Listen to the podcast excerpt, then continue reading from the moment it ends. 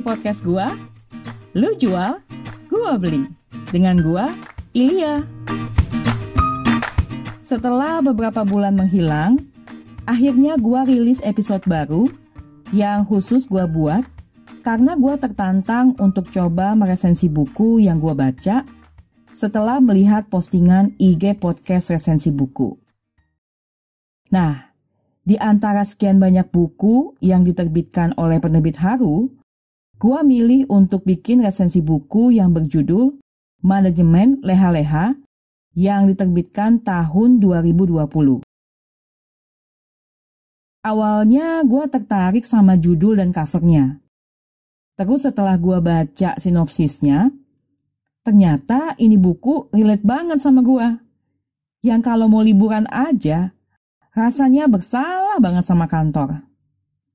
Sampai sering ya, jatah cuti gue tuh gak diambil. Dan di akhir tahun, ya hangus begitu aja.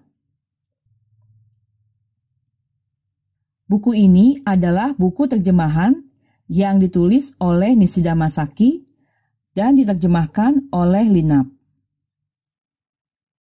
Nishida Masaki adalah seorang psikiater yang udah banyak menangani pasien dengan insomnia dan depresi.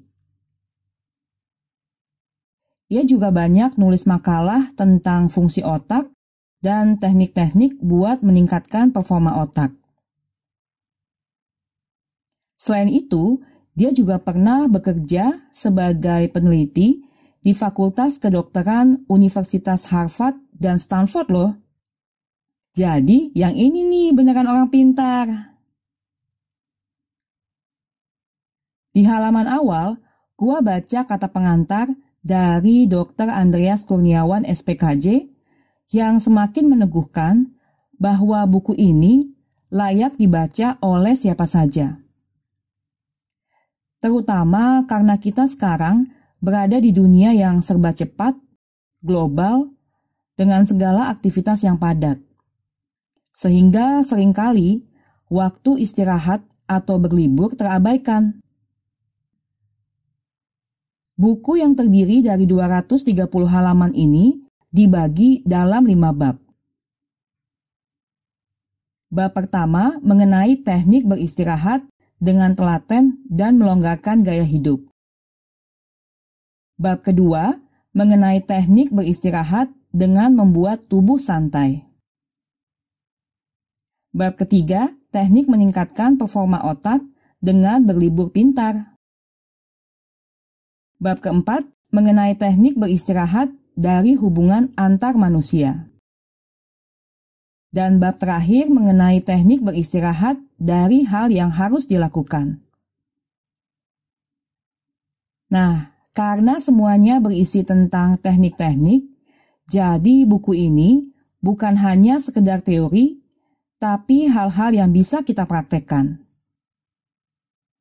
Jadi, bersiaplah untuk bersama-sama mendefinisikan ulang tentang berleha-leha. Bersiaplah untuk bersantai di level yang lebih tinggi, bukan hanya sekedar berlari dari kesibukan kita, melainkan bisa menjadi suatu perayaan atas apa yang sudah kita capai. Dikutip dari paragraf terakhir, kata pengantar oleh dokter Andreas Kurniawan S P K J.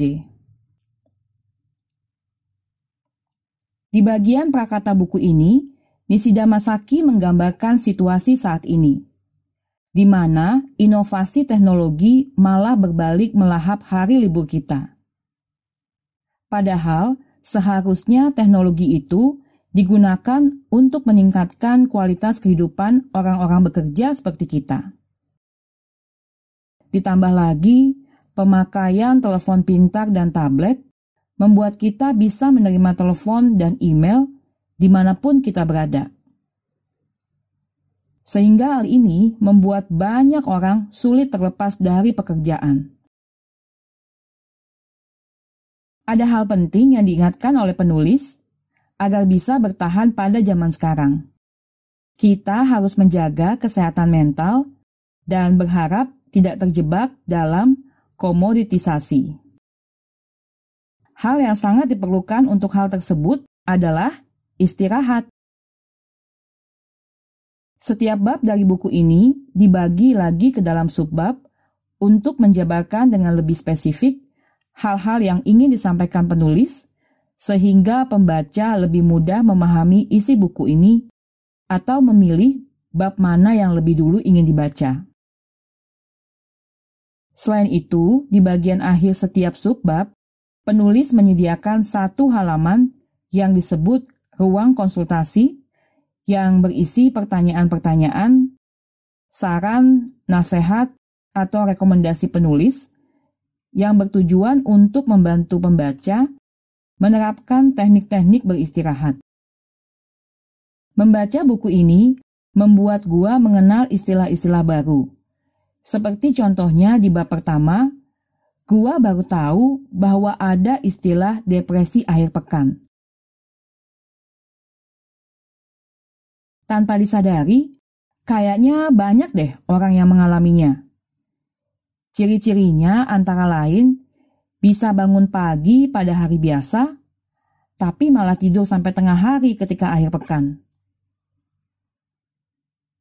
Sedang libur akhir pekan, tapi malah tidak gembira. Lalu, tidak bisa tidak memikirkan pekerjaan pada hari libur. Menurut Nishida Masaki, membuat pikiran rileks adalah hal penting untuk menghindari depresi akhir pekan. Jadi, mulailah dengan membuat rencana kegiatan yang bisa membuat rileks. Masih di bab pertama, Nishida Masaki menuliskan bahwa ia banyak menerima pertanyaan dalam sesi konsultasi tentang bagaimana sebaiknya menikmati hari libur. Menurutnya, masalah ini sering ditanyakan oleh pasien yang baru kembali bekerja setelah mengalami depresi dan orang-orang yang mengalami depresi akhir pekan yang ditandai dengan ketergantungan atau kekhawatiran terhadap pekerjaannya. Selanjutnya, masih di bab yang sama, Nishida Masaki memaparkan beberapa hal untuk mengatasi depresi akhir pekan. Antara lain, menjadwalkan lima menit pada hari kerja untuk hal yang disukai, merencanakan waktu bolos dari pekerjaan, lalu menantikan hal yang menyenangkan.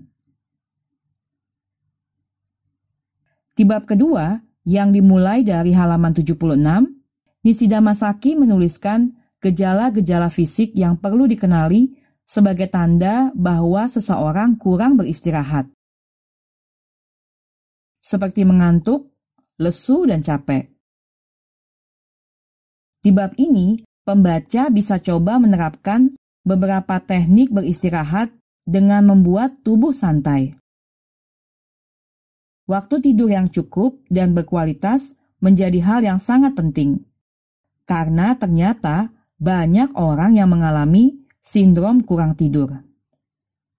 Melakukan olahraga yang menyenangkan, selain lari dan berjalan, segera pijat begitu merasa lelah, meditasi selama lima menit adalah beberapa saran yang dikemukakan oleh penulis. Kemudian gua baca di bab tiga tentang pentingnya beristirahat untuk meningkatkan dan memelihara daya ingat. Nishida Masaki menuliskan pentingnya merihari, yaitu keseimbangan antara bekerja dan beristirahat yang berdampak pada otak dan tubuh sehingga dapat meningkatkan efisiensi ingatan dan melancarkan pekerjaan. Di bab ini juga gua baca pentingnya mendengarkan suara hati dan tubuh kita sehingga tidak memaksakan diri saat merasa lelah atau mengantuk. Di bab keempat, gua pelajari beberapa hal penting yang perlu dilakukan untuk menerapkan teknik beristirahat dari hubungan antar manusia. Pastinya kita pernah merasa lelah menghadapi orang lain, baik orang yang tidak kita kenal ataupun orang yang tidak kita sukai. Nishida Masaki menyarankan, menyendirilah di tempat yang bisa membuatmu beristirahat dari hubungan antar manusia. Selanjutnya, di bab terakhir, Nishida Masaki mengajak pembaca bukunya untuk menyadari bahwa hal yang benar-benar harus dilakukan itu tidak banyak. Jangan-jangan kita malah terjebak dalam kesibukan tiada akhir meski sudah bekerja keras dan kerja lembur setiap hari sampai larut malam. Dalam hal ini, sangat perlu untuk memahami urgensi dari suatu tugas atau pekerjaan. Di bab ini juga bisa dibaca bahwa mendelegasikan pekerjaan pada rekan kerja pada saat cuti bukanlah kesalahan atau dosa. Sesekali, andalkanlah teman dan berliburlah dengan pintar. Menurut gue, kelebihan buku ini adalah ditulis oleh seorang praktisi yang ahli di bidangnya dan dijabarkan secara baik dalam bab dan subbab dengan menggunakan informasi dan contoh yang terjadi di tengah masyarakat Jepang yang dikenal suka bekerja. Penjabaran yang sistematis juga membuat isi buku ini mudah dipahami dan diikuti alurnya. Ditambah dengan rubrik break time di akhir bab menuju bab selanjutnya, yang isinya tentang cerita atau sharing pengalaman penulis. Secara fisik bukunya ringan, dengan kualitas kertas yang baik dan cover berwarna-warni dengan gambar seseorang yang sedang bersantai di pinggir pantai. Sedangkan untuk kekurangannya, gua tidak menemukan hal yang spesifik sih. Jadi kesimpulan gua, buku Manajemen Leha-Leha ini perlu dibaca supaya kita bisa mengatur waktu dengan baik dan seimbang antara istirahat dan bekerja. Mempelajari seni beristirahat atau berlibur supaya terhindar dari stres dan mengenali signal atau tanda dari tubuh ketika terasa lelah dan perlu istirahat. Yang pasti, buku ini bermanfaat banget buat gue, supaya nggak lagi merasa bersalah saat libur. Oke deh, segitu dulu review gue untuk buku Manajemen Leha-Leha. Semoga bermanfaat dan memberikan insight buat lu yang berencana beli bukunya. Terima kasih sudah mendengarkan episode ini. Lu jual, gua beli. Siapa takut?